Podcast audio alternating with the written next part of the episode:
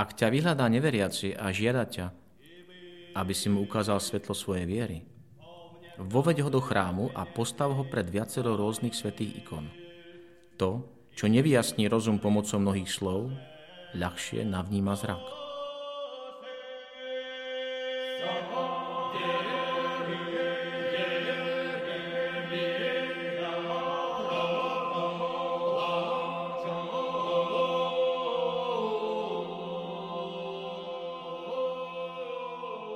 Vitajte pri počúvaní ikonického podcastu. Moje meno je Jozef Matula a v nasledujúcich minútach budem vašim sprievodcom v duchovnom svete ikon.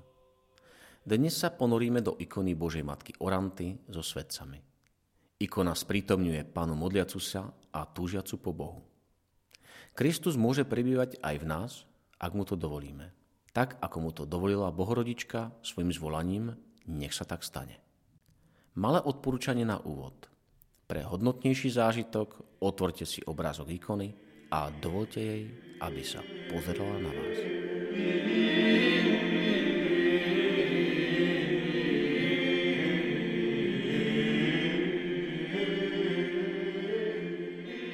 Oranta, tá, ktorá sa modlí.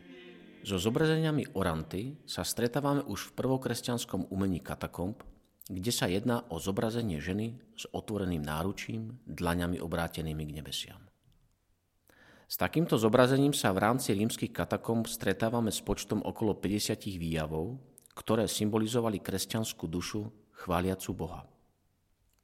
Veľmi rýchlo, len čo ju začali zobrazovať s dieťaťom na hrudi, predstavovala Božiu matku Máriu. V prípade, že je Bohrodička zobrazená v celej postave s dieťaťom, Kristom na hrudi, ktorý je zobrazený po pás a umiestnený v kruhu, sa takáto ikona nazýva Vsesvatája, najsvetejšia. Ako panna na tróne, aj Oranta je postava bežná v starovekom rímskom umení. Keď je zobrazená na minciach, má titul Pietas, je symbolom rímskej cnosti, ideálom lásky, zbožnosti a vernosti rodine a božstvám.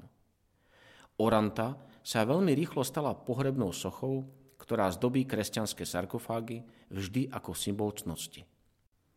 V Konštantinopole bol tento obraz panny, ktorá sa modlí, v centre ľudovej úcty.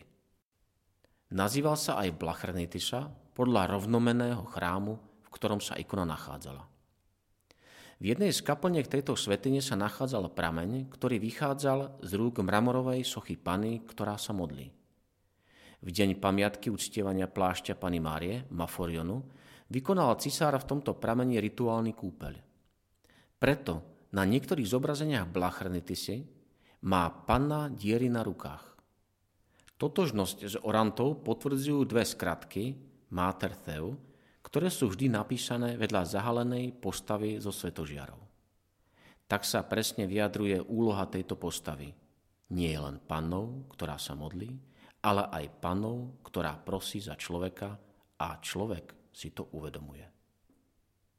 História tejto ikony, bohorodičky Oranty, je tesne spojená s dejinami slobodného obchodného mesta Starej Rusy, Novgorodu a siaha do 12. storočia. Pre sveté Bohorodičke na ikone sa pripisuje zázrak víťazstva obyvateľov nad početným vojskom kniežaťa Andreja Bogolubského, ktorý napadol mesto v roku 1170.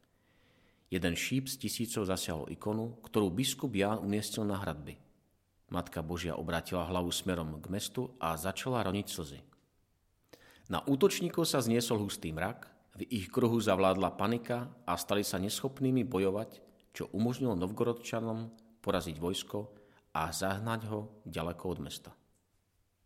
Keď sa chceš modliť ku kráľovnej Božej Matke, píše ruský divotvorca Jan Kronštatský, buď silne presvedčený, že neodídeš bez prijatia milosti. Takto myslieť a takto byť presvedčený, keď ide o ňu, je dôstojné a spravodlivé. Skúsme sa s týmto tajomstvom ponoriť do tichej a osobnej meditácie nad ikonou.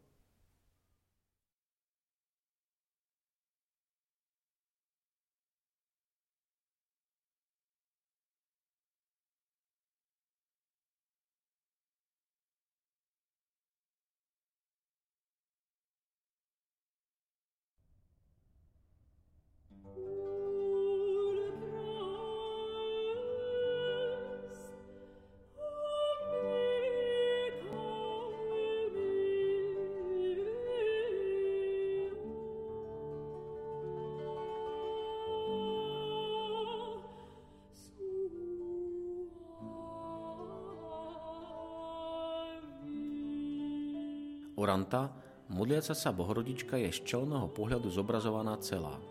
Lakte má ohnuté a ruky pozdvihnuté v modlitbe na úroveň hlavy. Ikonografické zobrazenie pochádza z Izajašovho proroctva v 7. kapitole v 14. verši. Hľa, Panna počne a porodí syna a dá mu meno Emanuel, Boh s nami. Dieťa Kristus sa nachádza v kruhu na jej hrudi, čo symbolizuje, že Spasiteľ je väčší a je jej pánom. Táto ikona nám ukazuje splnenie Božieho prísľubu, daného všetkým prorokom, patriarchom a všetkým telesným predkom Ježiša Krista.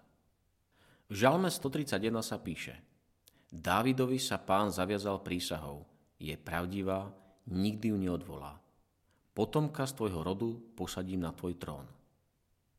Zdvihnuté bohrodičkové ruky nás pozývajú k poslušnosti a viere.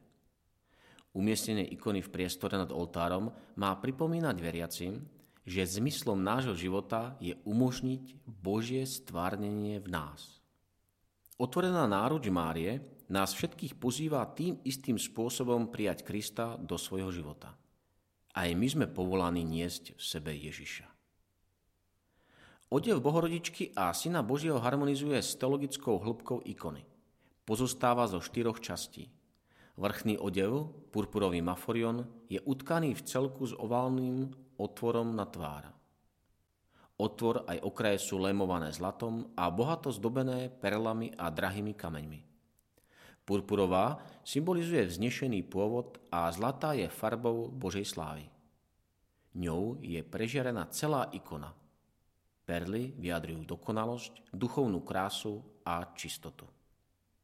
Vrchný plášť, maforium, bol oblečením sírskych žien. Tento druh plášťa pokrývajúc hlavu zahaľoval i celú postavu ženy. Maforium sa prevliekal cez hlavu, keď boli vlasy spletené do čepca. Ten symbolizuje Márine úplné odozdanie sa Kristovi. Čepiec a spodný odev je sitomodrej farby. Vyjadruje tajomstvo Božieho života, na ktorom mala presvetá pana plnú účasť. Nie len svojim súhlasom, ale aj hlbokou kontempláciou Boha vo svojom dieťati a predovšetkým milosťou Svetého Ducha. Stojí za to pripomenúť, že grécke slovo Fénix má dva významy. Jedným je purpur a druhým mytologický vták Fénix. Prví kresťania často preberali symboly z gréckej mytológie – Vták Fénix sa stal symbolom vzkriesenia, predovšetkým však Kristovho zmrtvých stania. Tak nám purpurový pláž Bohorodičky ukazuje Máriu ako prvú z vykúpených. Matka vykúpiteľa má účasť na kráľovstve slávy a jednoty s Bohom vo väčšnosti. Ona je obrazom slávy, ktorú synovie a dcery tejto zeme majú dosiahnuť v Bohu mocou Kristovho vykúpenia. Narukavníky symbolizujú službu cirkvy. Matka Božia je prostredníkom milosti Boha. V červených kruhoch v horných rohoch sú vpísané grecké písmená Mater Theu, Matka Božia. Na ráme ikony sú štyria svetci. Vpravo z pohľadu ikony je Anton Ríman, Zosima Solovecký, vľavo z pohľadu ikony Barlam Chutinský a Sáva Solovecký postava Bohorodičky s rozpetými rukami, v lone ktorej je Božie slovo, ju predstavuje ako tú, ktorá sa modlí za církev a teda aj za ľud. Modlitba církvy je akoby podopieraná Márinou modlitbou, s ktorou je spojená v nádeji. Oranta sprostredkúva stretnutia medzi Bohom a ľudstvom, pretože v nej sa slovo stalo človekom. Církev o Mári učí, že je Bohrodička a vždy Panna – Obe tieto pravdy vyplývajú zo zjavenia. Večné panenstvo predpovedala Mári už starozákonná vízia a potvrdila ju novozákonná bohľudská realita. Už prorokovi Izajášovi Boh o Mári zjavuje, že aj pred vtelením, aj po vtelení Boha slova bude a zostane panou. Tri hviezdy na Márinom plášti, na čele a oboch ramenách symbolizujú toto dokonalé panenstvo pred, pri a po pôrode. Kompozícia hviezd do trojuholníka nám zas pripomína symbol Svetej Trojice. Kristus Emanuel je greckým vyobrazením Božího syna. Je to chlapec s výrazom dospelého muža, ktorý zosobňuje múdrosť Otca. Spodný odev, chytón, je sítomodrý ako znak tajomstva vtelenia a symbol duchovného sveta. Vrchný odev, himation, je červený kráľovský. Zároveň naznačuje aj mučednickú smrť Božieho syna. Okolo hlavy má krížový nimbus s písmenami gréckej abecedy omega, omikron a ni, ktoré označujú starozákonné Božie meno Ja som, ktorý som. Na východe symbolizovala svetožiara skôr moc ako svetosť. Až neskôr kresťanskí umelci začali považovať nimbus za symbol premenenia a účasti na lumen glorie, svetle slávy.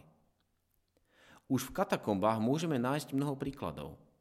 Od 5. storočia nachádzame postavu spasiteľa s nimbom stále častejšie. Ten neslúžil iba na odlíšenie od ostatných svetých osôb, ktorým z ústy tiež malovali svetožiary. Vyjadrovalo to pravdu, že prostredníctvom kríža k nám prišlo spasenie. Vo svetožiarách svetých je zdôraznená dôstojnosť Krista, darovaná človeku. Jeden je svetý, jeden je pán. Podľa obrazu Krista sa posvedcuje celé ľudstvo.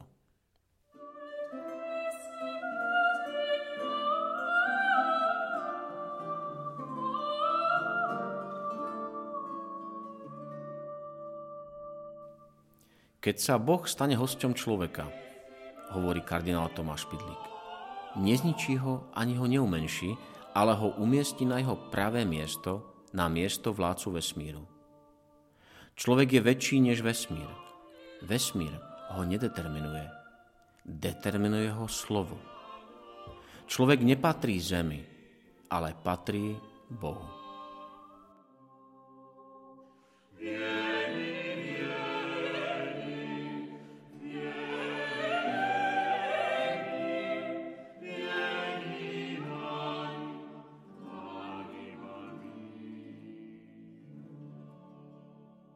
Vďaka, že ste si vypočuli túto epizódu. Ikonický podcast vzniká v spolupráci so spoločnosťou Hour a s galériou Ikony v Žiline, kde si môžete všetky ikony z nášho podcastu pozrieť osobne. Zvlášť chcem poďakovať manželom Urbaníkovcom a Matúšovi Ďuraňovi, ktorí obsahovo aj technicky pripravili túto epizódu. Do počutia o dva týždne.